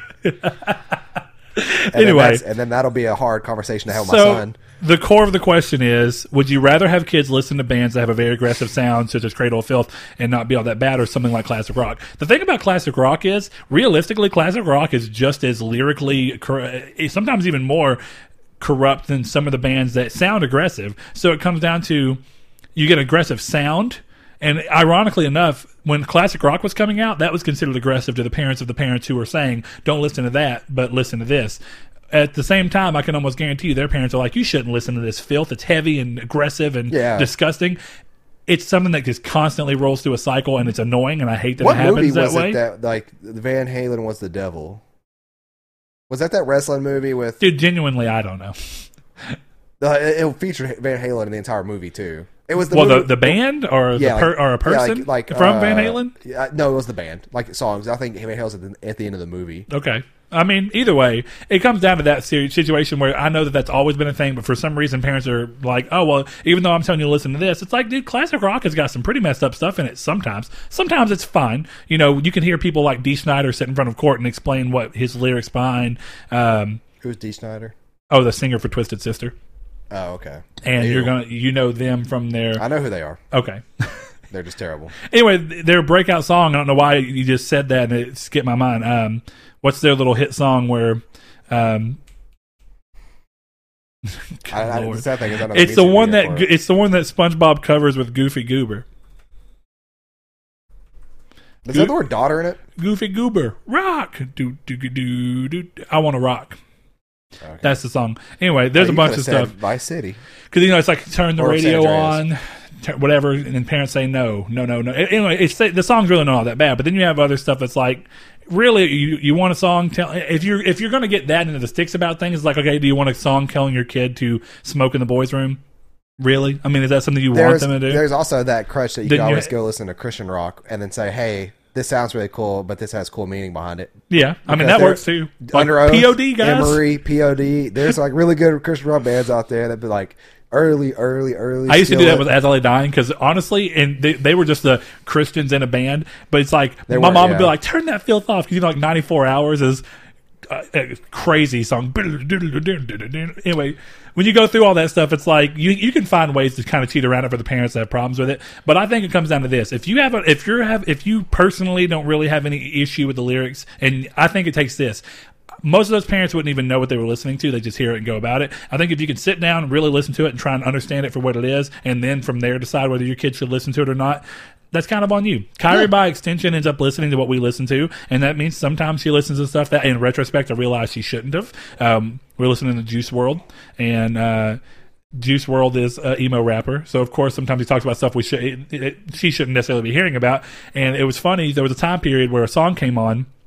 Uh, I was listening to Juice WRLD's new album, and we only listened to one song with her uh, with her in the car. But the next day, she's like, "I want to listen to Empty," and that's the name of the song. And I was like, "Oh, okay." She knew the song. I was like, "Ah, maybe I shouldn't." She- And I was like, and then she kept saying, "No, Dad, I want to listen to Empty." I was like, "Well, how's the song go?" And I was just curious how much she remembered because I was like, it may already be a lost cause. She goes, "You know the song that goes, I'm empty, I feel so goddamn empty," and she's She just singing like a kid. yes, and of course, it doesn't help that I find it funny. So used to, you know, I carry around in my truck for the longest time before I had that Bluetooth adapter in my truck. The only thing I had in there was that Slipknot CD. So it's just what I listen to because the radio, I, I don't care for, and it doesn't work very well. So I was like, okay, here we go, listen to Slipknot, and the the song Custer from their last album, Point Five, the Gray Chapter. You know, she ended up loving that song for some reason. So we get home and she's getting dressed and her hair getting brushed. She's like almost three at the time, and she's singing "Cut, cut, cut me up and fuck, No. fuck, fuck me up," and you know, I in retrospect again, I shouldn't have let her do that, but you know, she's a kid. She's fine. We talked about the fact that she knows not to cuss to the point where she tells me when I cuss out of like if we're listening to a song, that's the agreement. what? Uh, uh, oh, okay, never mind. Anyway, if we're listening to a song, that's the agreement. Uh, she loves um, What is jam? what is what jam. jam. Yeah. Just go ahead. It's for a future question. Oh, okay, never mind. Yeah. I know the answer to that instantly. Well, anyway, I don't know why I can't think of the name of the song. Um, some people are a lot like clouds, you know. Well, while you do that, we're gonna go on move on to the next question because we only- we have four left. So anyway, yeah, I, I'm just gonna land on it. It's called medicine. She knows that she can cuss along uh, in songs if she's singing the song while it's on. Uh, outside of that, she already knows, and she stops me all the time if I go to cuss. She goes, "Daddy, don't say that word." Yeah. But her rule, and, and you can tell her, Hannah would tell her, "Don't say damn" because it says damn in medicine, and she'll go, "I'm just singing the song." Uh-uh.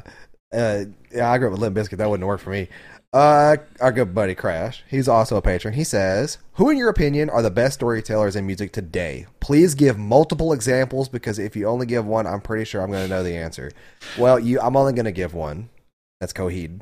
Like, obviously. Here's the thing about Coheed: it's hard. They're one of the only people that do it that way because every album is a continuing. well, technically, what was that Nine Inch Nails album that is a story? What is it called? yeah, it's called Year Zero, Yeah. Um, but and I'm wrong. It's a great album, but that's yeah, and, that's, and it's a pretty cool story. that story that is a story, but I wouldn't consider that continuous storytelling, and that's what Coheed does. It's continuous.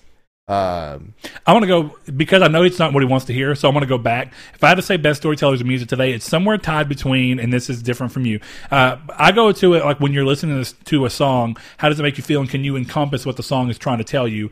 And the song is uh, more about something specific. So that's going to be either between a story. Hotel Books and La Dispute. But that's not and a I do say that because yeah, definitely. No. The reason I say that is they're self-contained stories and they're more about like when you're going through. There's a lot of songs that are not like that. There's a lot of songs that are just about the way you feel and kind of talking things out. But then there are songs that are very specifically about one thing, and I mean that. And it gets hard. It- your obvious answer would be a band that does concept albums, but everybody's done. Stone Sour's done concept Yeah. albums now. Uh, Nine Inch Nails has done concept album. We've seen concept albums from uh, Hawthorne Heights with "If Only You Were Lonely." That's a concept album. Um, it, it, if that's going to be the criteria, then it gets even more watered down. So I'm going to take it down to a song by song basic basis. If I can tell that there's a story that you're weaving with me across either multiple songs that you put parts on, and you're doing it that way. Um, it's a little different. I mean, you know, some songs are about just letting out specific feelings and ideas, and some are about recounting and, and building up a story. And one of the best songs I've heard, and it's and it's an older song. It's it's over ten years old now. Uh, La Dispute, their first album. Uh, there's a song called uh, "The Last Lost Continent." It's a 12 minute song, but genuinely, it's one of those songs where you, I can't imagine it being a second shorter and having the same impact. And part of that is because of the way that it goes about building the story up of what's going on and what it's espousing and what it's talking about.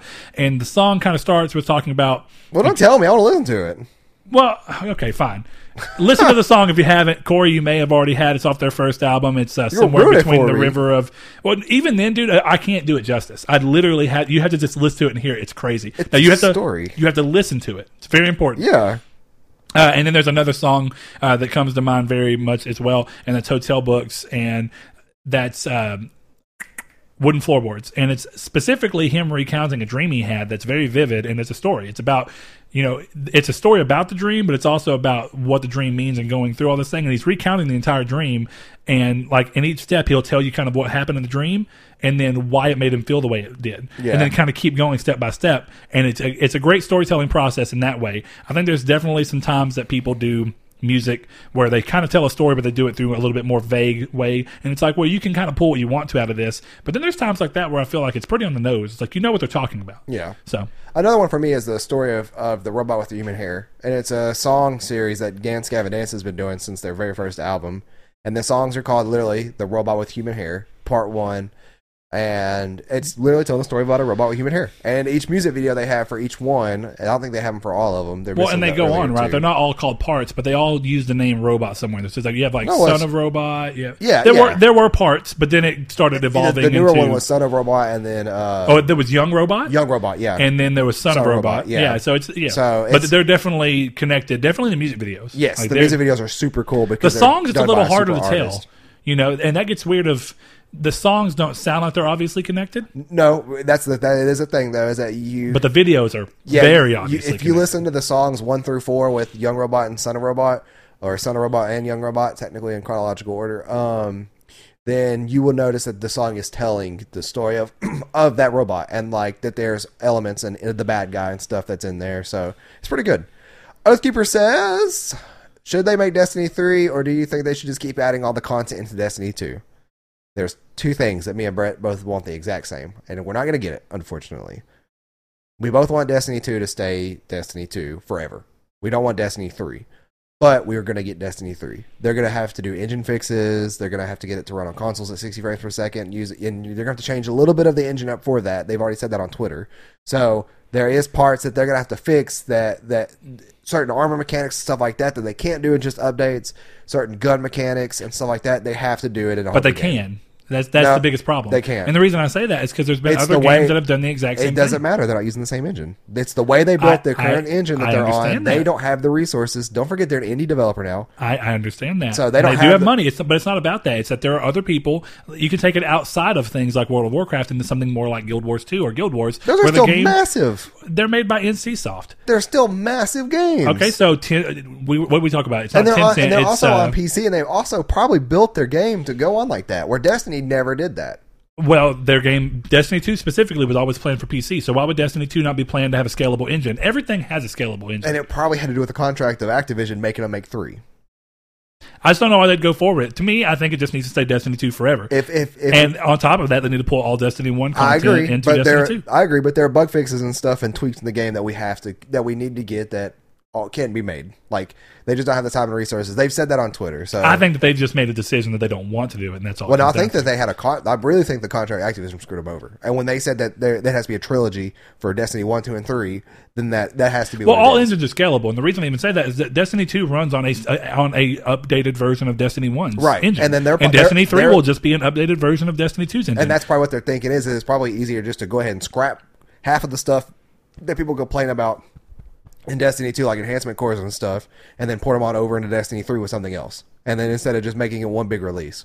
We'll see. because the Shadowkeep's already changing so much that people are overwhelmed. But I think that it should stay Destiny. I think they should just make it Destiny New Light or whatever it's called, or Lost Light, whatever it's called. yeah, I think it's New Light. Uh, what was your first impression of each other? This man dyed his fingernails, or painted his fingernails. Oh, I used to color them in with sharpies when I was bored. Yeah, they're black. Yeah, I've never actually painted my nails. Yeah, it was a Um, good job though. Black Huh? fingernail, or I mean, I guess. black sharpie. I just used I used to draw all over my skin because I was bored. But uh, I thought he, would, he might have been a school shooter. You'd almost need to see a picture of me in the time period to understand. yeah, like it's terrifying. But no, like I knew him. When was the first time that we officially met? Was that in Spanish, Spanish class? class, yeah. so. I, I knew him as an extension of my brother, but the first time we met, he showed me his custom CS:GO game oh on yeah, PSP. Yeah, that you made uh, through Game Maker, right? yeah. Yeah, and that was it. And then we stayed uh, pretty good acquaintances through Spanish class, and then eventually Then would- Saul took half the year off. half, he- uh, more than half the year off, pretty much the whole my whole senior year off Yeah. to go to home, for home for homebound, which is homeschool through the school we went to, and um. Uh, but the, even then, in that time, you were still coming over to hang out with Seth at Ed's, and you'd spend the night, and we played Unreal Tournament and Resistance, and So first did we impression. play Quake? no, Okay, we I played Unreal Tournament Three. Was Uh, first impressions were that you had the same music interests as me, I can see that. and it's it's very rare to meet somebody out in the wild in our town at our age to have somebody that has the exact or have very similar music preferences, and they didn't come from recommendations you made. Oh yeah, yeah, yeah. Somebody who just had that natural interest in it. Did you have any preconceived notions of who I was or what I was based off of what Seth told you about me? Seth didn't talk about you. Okay, so inverse of that situation. I know Seth made me out to be like a jerk. Well, hold on though. This is something that happens with younger brothers and their older brothers. Yeah. I used to talk crap on my brother. well, we talked about it partially because older brothers tend to treat their little brothers like crap. Yeah, it's just we, a thing. And we brought it up on the podcast before that essentially it's just like I was essentially the big brother. Bully. it was hard to have a first impression of you because I already had a mental image from Seth Yeah, that was that I was like he's kind of douche. uh, He's kind of a douche. He's like he's real self centered, and technically all teenagers are self centered. That's what you don't Yeah. realize at the time. Yeah. Uh, but you know, you think, well, I'm less self centered than him, even in retrospect or whatever. But no, it was it, it was all based off of things that Seth told me, and of course, sometimes older brothers are jealous, or younger brothers are jealous of their older brothers, or they're not. Sometimes they just don't like them because they've been treated bad by them, things like that. So yeah, my first impression of you coming into it, the first day I met you, I was like, oh, I got science class or Spanish class with this guy. I was like, okay, well, from what I know, he's an asshole. And then it was kind of one of those weird things where I've been told you're an asshole, and then we're talking, I'm like. This dude ain't no asshole. I'm like, I don't see it. Yeah. but I'm, but you know, you still have that thing of like, maybe um, he's just Maybe he's hiding being it not- really yeah. good. And then of course that never really came out. yeah. So you know, it was one of those weird things, and luckily, it's, it's ironic that me and you hang out way more than me and Seth do now. I mean, Yeah. I'm still friends with Seth. You know, I used to think. Blaze was a drug dealer because of what Seth told me. Good lord, I used to think Blaze was like a high class drug dealer for people in high school. never. Yeah, I know, but like it's just Now he did drugs in high school. Yeah, that's where. Well, that's where it came from, and then he. There was a specific story I'll tell you after the podcast. Okay. But the last question up for the week, we have our good buddy Josh Shoop once again, and he says jam or jelly. Fla- favorite flavor. I had to Google the difference because I get those two mixed up. And jam is the one with with fruit preserves in it. Mm-hmm. Yep. And then jelly is pretty much just uh, fruit preserve concentrate that's that's spreadable. And a It's- bunch of sugar. Put yeah. so I'm gonna say jelly. Uh, I prefer jam, and it really does. The reason I say I prefer jam is it depends on what you're talking about. If we're talking about jelly, I I'm love thinking, grape jelly. I'm thinking toast and, and like PB and J. yeah, so for Because that's all I eat it with. Yeah, I guess. Uh, I think that I, I really like blueberry jam, and the reason that you go with jam on that is that blueberry actually, when you get the jam, it actually has pieces of blueberry in it. And Yeah. It tastes far more texturally and even sweet wise. It tastes like a blueberry. When you get into, I've had blueberry jelly, and it's weird because it doesn't Well, feel right. Yeah, blueberry jelly doesn't taste like anything. It's very weird. It the, tastes artificial, well, the one I, and I don't. I don't think that it is. well, I I'm- think it's just because I mean. the blueberries aren't taste there. Any, like, well, if you have a blueberry, they don't really taste strongly of of what the artificial flavor represents. Oh no, not at all. They don't taste anything like that. That's why I like Uh, blueberries. They're they're had a- sweet, but they're really not that Well, sweet. I had a, a, a single raw blueberry for the first time in my life like four years ago. Like, Lord. I've, I've had them in muffins. I've had them in cookies. oh, okay, yeah, I get what I'm, I'm mean. talking about just like a single raw By blueberry. itself, yeah. It had no taste. It, it had the faintest of taste. Yeah, it's it's it's why I like it. It's a good snack. Um, yeah, you can throw a couple in your mouth. That's and- what they were. They were frozen too, so they were real good. oh Uh, yeah, but you get that little snap. but yeah, and uh, just like frozen grapes. But yeah, like I'm gonna go with this question as if I'm making a peanut butter and jelly sandwich or like buttered toast and putting the jelly on the toast. I'm gonna go with jelly instead of jam. But if there's another instance whether this is weird, putting it on crackers because that's a thing, or anything else, you go jam. You go jam for fancy stuff. You go jelly for toast and sandwiches. Pancakes, jam. Jam.